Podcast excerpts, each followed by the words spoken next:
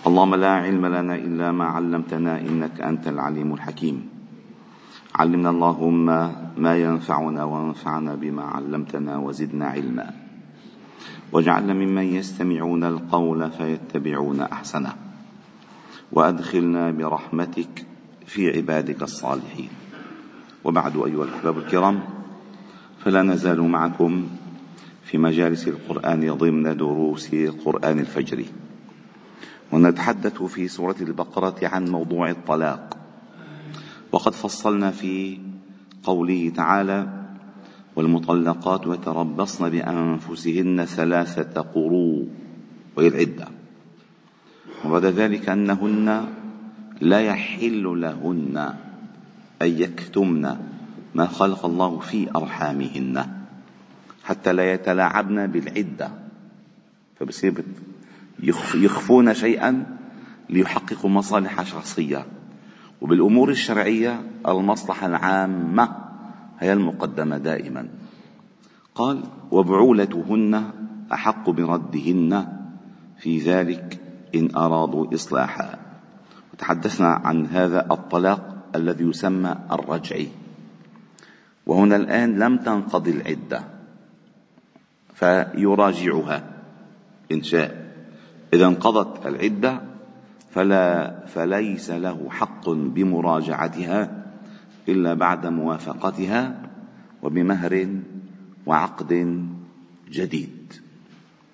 قال ولهن مثل الذي عليهن بالمعروف وللرجال عليهن درجة والله عزيز حكيم. ثم قال الله تعالى الطلاق مرتان. فإمساك بمعروف أو تسريح بإحسان. هذه عدة الطلاق الرجعي. طلقتان فقط. الطلاق الرجعي طلقتان. والطلقة الثالثة لا رجعة بعدها وستأتي تفصيل ذلك في الآية التالية. قال ولا يحل لكم حصل الطلاق لا يحل لكم أن تأخذوا مما آتيتموهن شيئا إلا أن يخافا. اثنين ألا يقيما حدود الله. وقلنا أن هذا هو موضوع الخلع. فالإسلام أعطى للمرأة حق الخلع على أن تبين الوجه الشرعي في سبب تفريق التفريق ما بينها وبين زوجها. وهي قصة سيأتي تفصيلها عن ثابت مرت امرأة ثابت بن قيس. هي التي أتت إلى النبي صلى الله عليه وسلم وقالت له والله لا أشكو عليه خلقا ولا دينا ولكني أكره الكفر بعد الإيمان. لا أستطيع. لا أستطيع. فهذا خلع. فقال تردين عليه حديقته؟ قال أرد قالت أرد عليه حديقته. فقال النبي صلى الله عليه وسلم لثابت بن قيس طلقها وخذ حديقتك. خذ حديقتك طلقها اعتقها في سبيل الله. فقال فإن خفتم من لا يقيم حدود الله فلا جناح عليهما فيما افتدت. هي التي تفتدي. وتحدثنا أن المهر حق حق ممتاز للزوجة. لا ينقضي بانقضاء الزمن ولا ينتهي بموت الزوج ولا يرتفع بطلاق الزوج إنما هو حق ثابت. قال تلك حدود الله فلا تعتدوها ومن يتعد حدود الله فأولئك هم الظالمين الظالمون. ثم قال فإن طلقها أي الزوج الطلقة الثالثة. خلصت طلقتين. فإن طلقها أي الطلقة الثالثة فلا تحل له من بعد حتى تنكح زوجا غيره. يعني التلاعب أو الطلاق منه هيك يعني آه، عقوبته سهلة؟ أبدا. طلقها مرة راجعها. طلقها ثانية راجعها. طلقها ثالثة فلا يصح أن فلا يحل له أن يراجعها. إلا بالنسبة للزوج إذا متعلق بزوجته فعلا لما بتقول له بترجع إذا نكحت زوجة تغيرت ما له قلبها يطلق تلتي فهمتوا كيف؟ فبصير بيعمل ألف حساب ألف حساب صارت عند غيري. فإن طلقها فلا تحل له من بعده. حتى تنكح زوجا غيره. هذا هذا الكلام عن الزوج الأول. فإذا ما العلاج إذا أراد أن يعيدها إليه؟ أن يتزوجها زوج ثان زوجا زواجا صحيحا حقيقيا. مع أنه زواج متفق عليه. أنه يرى شهر شهرين بالطلب ترجع ترجع لي. هذا اسمه زواج المحلل والمحلل وهو ملعون. من يفعل ذلك؟ ملعون. لعن الله المحلل والمحلل له. وسماه النبي صلى الله عليه وسلم التيس المستعار. شو معقولة؟ هالعرض هيك بالطريقة معقولة؟ وللأسف للأسف بيعملوها الناس. للأسف. وبيعملوها الناس. بعد بتعلق هيديك بالتيس تتعلق بالتيس ما بترجع بقى للعجل تبعها للبعل للأسف. فهذا تلاعب تلاعب بحدود الله. قال فإن طلقها. الزوج الثاني. ولكن طلاق شرعي. ما, ما قدر حمله. الثاني قال فإن طلقها. فلا جناح عليهما أي المرأة والزوج الأول. أن يتراجعا. إن ظنا أن يقيما حدود الله.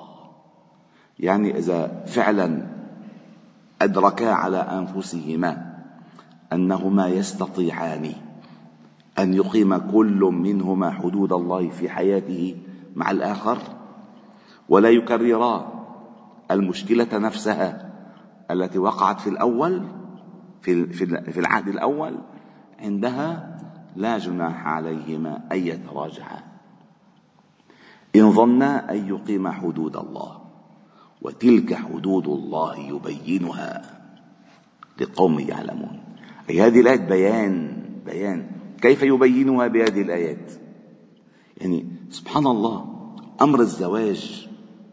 الله جل جلاله فصل فيه تفصيل هائل سورة كاملة للنساء وآيات كبيرة في الطلاق والخطبة والعدة والرضاع في سورة البقرة.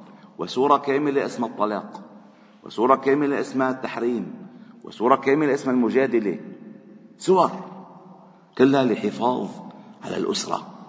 فقال فإن طلقها أي الزوج الثاني عندها يحق للزوج الأول باتفاق مع الزوجة الثانية الزوجة الأولى أن يتراجعا إن ظنا إهان الظن بمعنى أن يرجحا أن يقيما حدود الله. الظن ما أنه ممكن هيك وممكن هيك لا. ظن راجح أن يقيم حدود الله وتلك حدود الله يبينها لقوم يعلمون. ثم آيات كذلك فيها تفصيل. قال وإذا طلقتم النساء فبلغن أجلهن. أي انتهت العدة. شو بنعمل؟ فأمسكوهن بمعروف إن أنها بترجعوهن بزواج شرعي أو سرحوهن بمعروف. والتسريح بالمعروف أن يعطيها صداقها وأكثر. يعني أن يكرمها. قال بالأيام بيتعلقوا قال ولا تمسكوهن ضرارا لتعتدوا. ما بده إياه هو. بس إلا بده يخليه عنده. ليش؟ لي ليوقع الضرر بها. وفي الإسلام لا ضرر ولا ضرار. لا يجوز لامرئ ايا كان أن يمسك حق امرئ ايا كان بقصد الضرر. وللوالي والقاضي أن ينزع حق الآخر منه بالقوة والاكراه قال ولا تمسكوهن ضرارا لتعتدوا ومن يفعل ذلك فقد ظلم نفسه. يعني عاقبة ذلك ستعود عليه. هو ال ال الإنسان العاقل عندما يعلم أن نتائج المخالفات تعود عليه ما خالف. هو بفكر إنه شطارة إنه والله زحط ماها آه، لا ابدا. كل ذلك كما تدين تدان. من يعمل سوءا يجزى به. ولا يحق المكر السيء إلا بأهله. وجزاء سيئة سيئة مثلها. أوعى. مع الله ما في لعب بالعكس مع الله في تقوى. كلما علم الله تعالى منك في قلبك خوفا وتقوى الله يحفظك. أما فكرت حالك عم تتزكى ستدفع الثمن مضاعف. قال ومن قال ومن يفعل ذلك فقد ظلم نفسه. ولا تتخذوا آيات الله هزوا. يا لطيف عندنا في المحاكم كم هناك من ظلم. ونقول ونحن نعتصر ألما. قضايا هائلة. أنا أعرف بعضها يعني.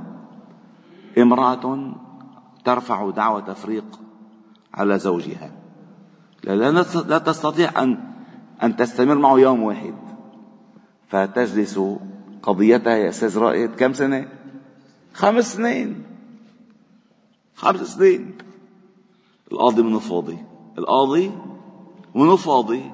وراضي. معقولة؟ معقول بدها جلستين القضية تخلصها. جلستين تخلص. النبي قال ردي علي حديقته. انتهى الموضوع. تعالوا وجيبها وجيبها وتعال. كله مشان ما ينزع المسألة تبع لأن التفريق تفريق غير الخلع. التفريق غير الخلع. تفريق إنه هو اذاها وما عم يعطيها حقوقها فبدها القاضي يحكم بيناتهم. فيوقع الطلاق من غير أن تتنازل. قد تتنازل وقد لا تتنازل. فبأجل الموضوع بأجلوا الموضوع طول ما الحلاف فاتح. عم تجي صدر نافي رايح صدر نافي جاي. للأسف يعني. للأسف. فقال ومن يفعل ذلك فقد ظلم نفسه ولا تتخذوا آيات الله هزوا. لا في الطلاق لا في إيقاع الطلاق ولا في التلاعب بالعدة ولا في أخذ شيء من المهور. هذه هزو يعني أن تتخذ الآيات هزوا. قال واذكروا نعمة الله عليكم. وما أنزل عليكم من الكتاب والحكمة يعظكم به. يعني بيان أحكام الله تعالى لكم في الزواج هو الذي يحفظ أسرتكم من الانهيار. هو الذي يحفظ علاقاتكم من التفكك والاضطراب والاضطراب. فاذكروا نعمة الله عليكم على هذا الدين على هذا التشريع الهائل الذي ما استطاع الغرب منذ أن كان الغرب غربا. أن يضع ربع ربع عشره في حفاظ الأسرة. ثم قال واتقوا الله واعلموا أن الله بكل شيء عليم. عليم بما يدور في نفوسكم. عليم بما تحيكونه إضرارا بأزواجكم. عليم بما تريدون من إمساكها أو تسريحها. فالله بكل شيء عليم.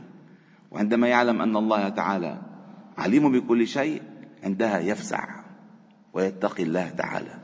لذلك كما ذكرت لكم سابقا أن أغلب آيات الأحكام التفصيلية تنتهي بأسماء الله الحسنى حتى يتذكر الإنسان مع من يتعامل.